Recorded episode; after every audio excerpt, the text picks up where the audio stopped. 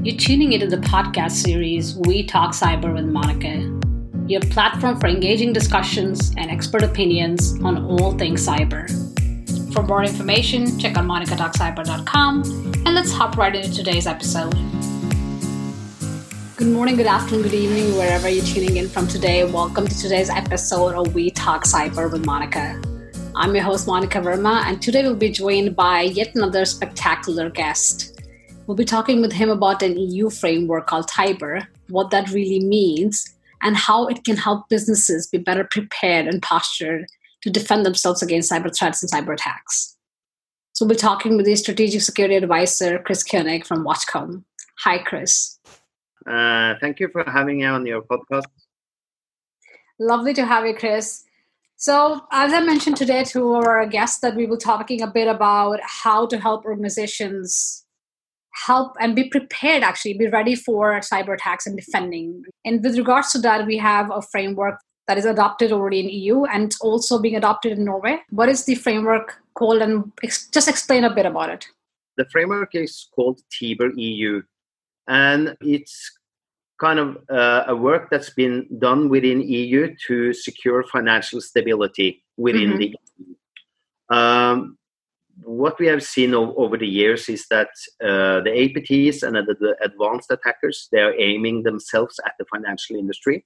Uh, mm-hmm. It's simple because that's where the money is. Uh, nobody does kind of the physical bank robberies uh, anymore. They do mm-hmm. digital bank robberies. So uh, I think it's it started out in 2013 uh, with something called TLPT, threat-led pen testing that was uh, pen testing has been done for many years, especially in regards to the financial sector. They wanted to add another dimension to traditional pen testing or security testing, and that is the the threat intelligence part.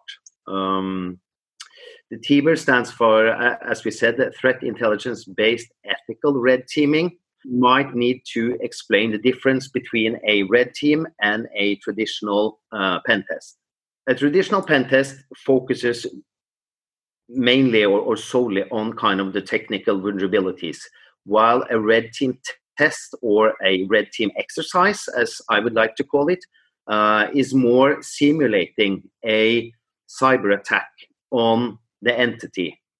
So, uh, but when doing so, you are doing that on live systems. Security testing on live financial system, uh, well, that was they saw a challenge in getting accept, acceptance of the financial sector. So uh, they have developed this framework. Um, the TIBER framework consists of, of course, the standard, but also supporting documents. And mm-hmm. and what's good about uh, the standard is the procurement guide because uh, the procurement guide is a supporting document helping the financial institutions to evaluate the partner or the supplier who is going to conduct kind of uh, advanced cyber attacks on their live financial systems.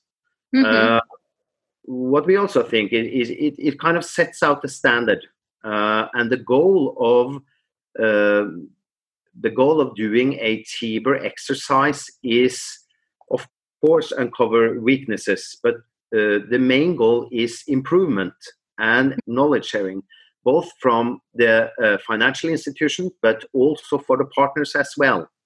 Right. So, what you're suggesting is that when you have um, that the financial sector and the organizations in the finance sector are able to evaluate their partners that will be red teaming for them, yes. so that and doing it live on their systems, right? To be able to understand how better they're postured to defend themselves in case of a real cyber attack that happens. So it's a real life, real time simulation of a yes. cyber attack. Yeah. Where does the threat intelligence come into the picture here? The threat intelligence, that's kind of the first phase. Mm-hmm. And the, to doing a thorough uh, threat intelligence uh, before uh, doing kind of the technical security testing is to kind of mimic uh, and make the exercise as real as possible. Mm-hmm. Uh, um, uh, in the other uh, countries that Tiber has kind of is operational. Uh, it's the the national bank or or the main bank who has that part. Uh, they also have a part in the Tiber test. It, they are then called the cyber team, and they will provide the TI provider with a threat intelligence report based on their findings and their partners. Mm-hmm. So uh, uh, we didn't talk about that. You can divide uh, the threat intel part at one partner and the red teaming at another partner. And then uh, the partner takes that threat intel, uses their knowledge, their tools, doing OSINT, FININT, other mm-hmm. Types mm-hmm. of, of um, investigation. And that the, the threat intel report is the foundation for uh, the red teaming uh, partner uh, and is the foundation of development of the attack scenarios so just to put it all together, how I understand it, and how for uh, for the audience to understand as well, the national bank is responsible for providing a report on the different threat intelligence actors and providers out there, which can yes. then use as the foundation for the organizations and businesses to choose whichever they fit deem for their organization. And then the red teaming, the red team could be another service provider. They don't have to be, but they could be same. They could be same. Yeah. But they don't have to be, right? because we start with the threat intelligence, which will then feed into the uh, defining the attack scenarios for the red team to basically simulate in real time for the organizations to be able to find out how good they're postured in defending this kind of cyber attacks. Are we talking really just um, technical cyber attacks, or could these cyber attacks, the real simulation of these cyber attacks, could also involve some kind of social engineering, or what? What could be the part of it? Yes, uh, social engineering and also physical access. We did a, a pre-Tiber test in, in, in Denmark. Uh, we found from the threat intel report that one of the APTs, they like to kind of put together uh, their right. own hacking devices and they uh, specialized and trained in entering buildings and, and their mm-hmm. goal was to place these devices on the inside. Right, right. Of, of, the network, and and uh, yeah, what we did, we we bought some stuff on eBay, uh, right. uh, with a with, with a modem and a, and a SIM card, uh, because this happened in Denmark. We went to Denmark and we entered the building and, and placed our device. Uh, I'm hoping pre-COVID, right? This was pre-COVID. You didn't go during the COVID period. This was pre-COVID. Pre-COVID, right? Yeah. And and and that made that device phone home to to to our infrastructure where, which were set up for, for the red teaming and, and by that we um, yeah we got access to a lot of stuff uh, fantastic so, right so so the tiber and the red teaming uh, uh, a tiber test consists on the cyber team the management in the bank the blue team which is the bank's defense line the red team, which is kind of the attackers, part that I find the coolest. Mm. And at the end, you also have what you call a pur- purple team. But we will get back to that in regards to the output of the Tiber test.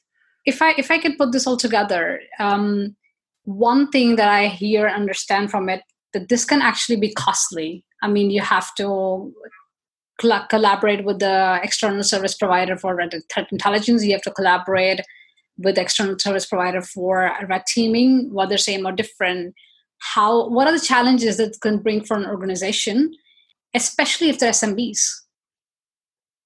Uh, the challenges, the larger financial institutions, they they they are used to doing red teaming. They they probably mm-hmm. have their own red teams, but what I see is for the smaller financial institutions and, and private banks, which already have limited budgets, red teaming is actually uh, being performed like a real threat actor. So you might have some overtime. You mm-hmm. might need to call in uh, extra people people uh, into your SOC.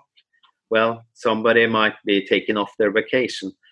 I think it's very it's going to be very interesting, especially for Norway, which is kind of a small country. Uh, we mm-hmm. have some mm-hmm. national institutions, but also a lot of, of, smaller banks. And I think that uh, the National Bank of Norway uh, and the financial authorities they need to adapt the uh, demands in the TIBER framework. So we will have a TIBER NO, which should be adapted to Norway.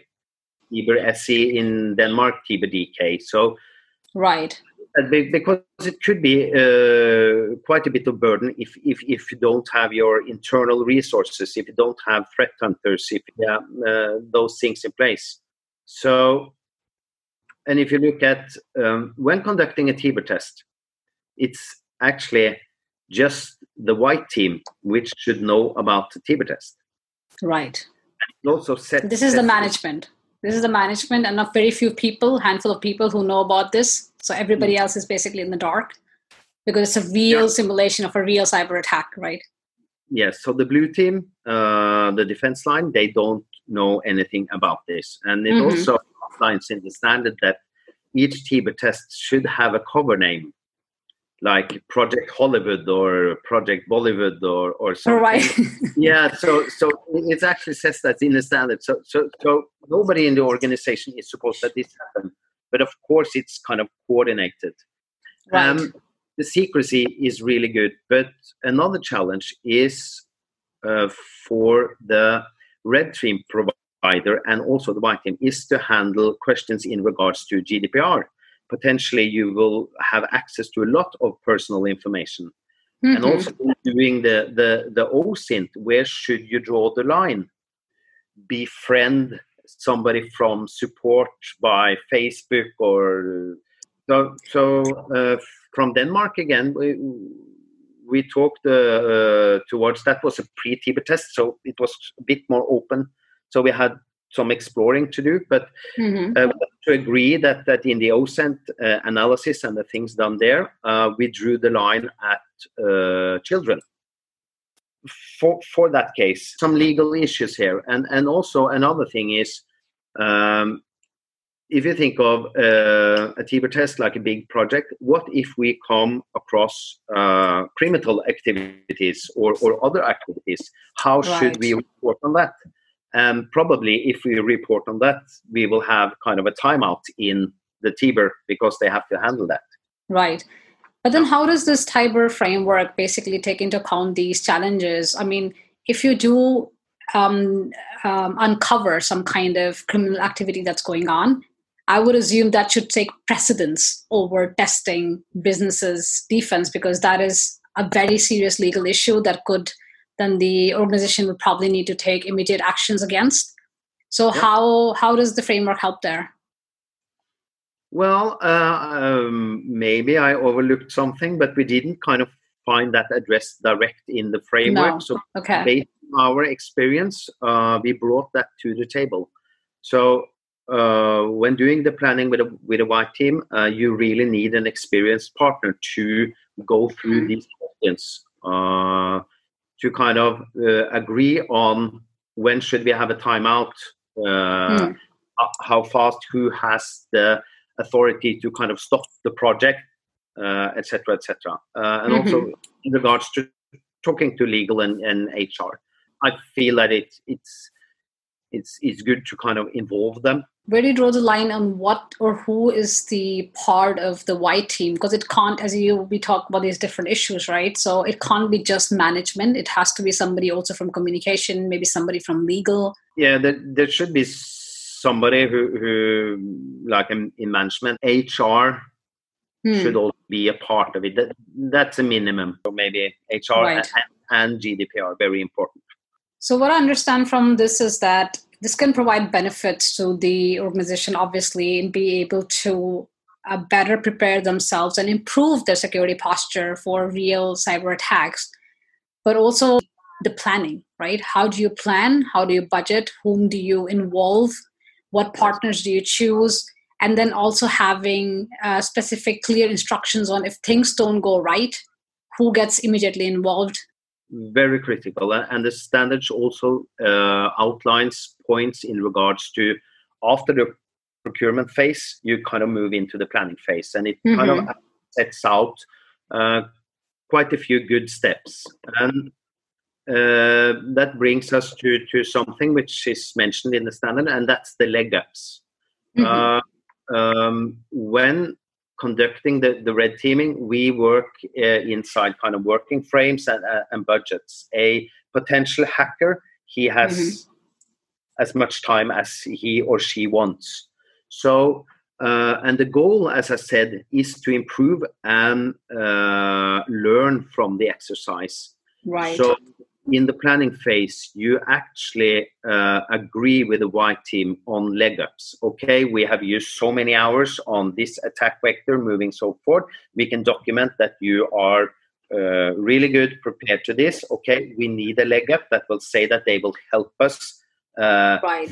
so, we, so we can go into step of the attack scenario. And I, I think that, that that is very important. The goal here is not to kind of show that financial institutions are secure or insecure. Exercise, as we talked about, the whole exercise.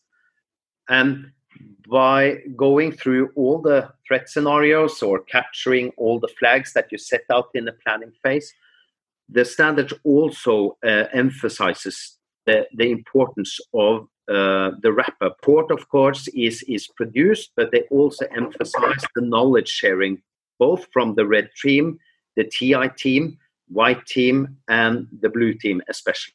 Sometimes uh, the cyber team from the National Bank is also encouraged to participate in what they talk about as a 360 degree feedback session. Right. So, what what could a um, a typical wrap up session look like? What are the key things that would be discussed typically in such a wrap up session? That's of course presentation of the findings, a walkthrough of the scenarios, uh, mm-hmm. of the at the end of the test, every teams are have knowledge of the test, but they might lack some some bits in regards to what's being done. Mm-hmm. Uh, typically, uh, the TI uh, provider presents their part uh, if they have uh, big deviations from the national TI report.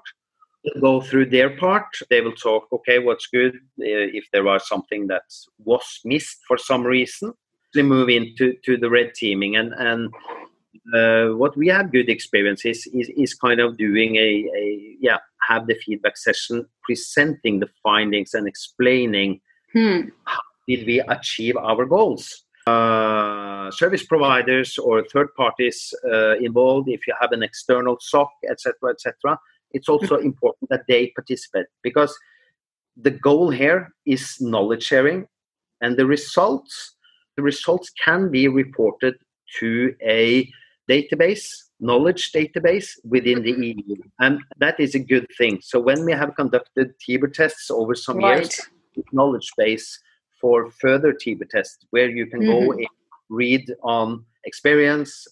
I have two yeah. questions for you based on that because um, one thing is, as you say, if you look at a typical red teaming, when you get these findings right out of red teaming, then basically what happens is as a result a report basically consists of the findings and also what impact and risk does it have on the business. And the business needs to evaluate whether this is a risk they can take or mitigate or avoid or whatever. If you look on the other hand the audits that happen then the purpose of the audits is that auditors come in they check where your controls are and they tell you okay these things are missing you need to fix them. Then it's not any more question of like you can evaluate yourself.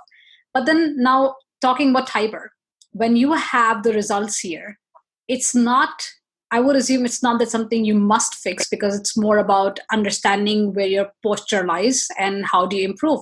So, what is the basis for the business to decide what improvement should they put in place?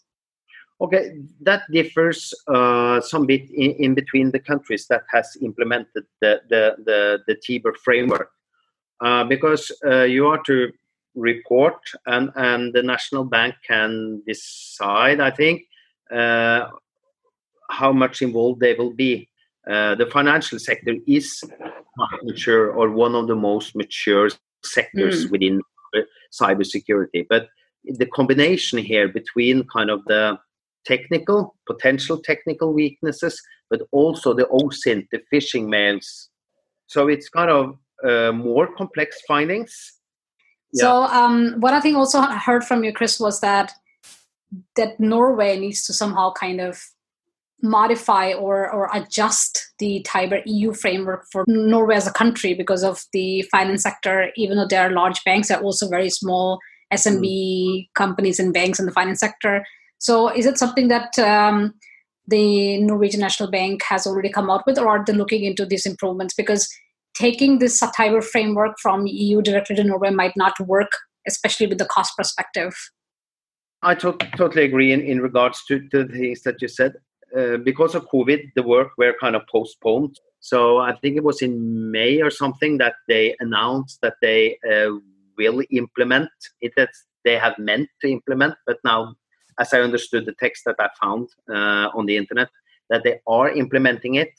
Uh, they uh, they have done a pre-study. Mm-hmm. They um, went into the market and sent kind of a questionnaire, something, and out to some financial institutions and asked for right. their statement in regards to that. And I hope that they will use that information when they are developing Tiber NO, because Tiber NO will be an adjusted standard from the Tiber EU. Fantastic. Thank you, Chris. It was really wonderful to have you on the podcast uh, episode today. So, that was today's episode of We Talk Cyber. I'm your host, Monica. I'll be coming back with more episodes, so please tune in. Thanks for tuning in to We Talk Cyber with Monica. Do not forget to subscribe to We Talk Cyber in your favorite podcast app and YouTube channel, Monica Talk Cyber. Take care and continue tuning in.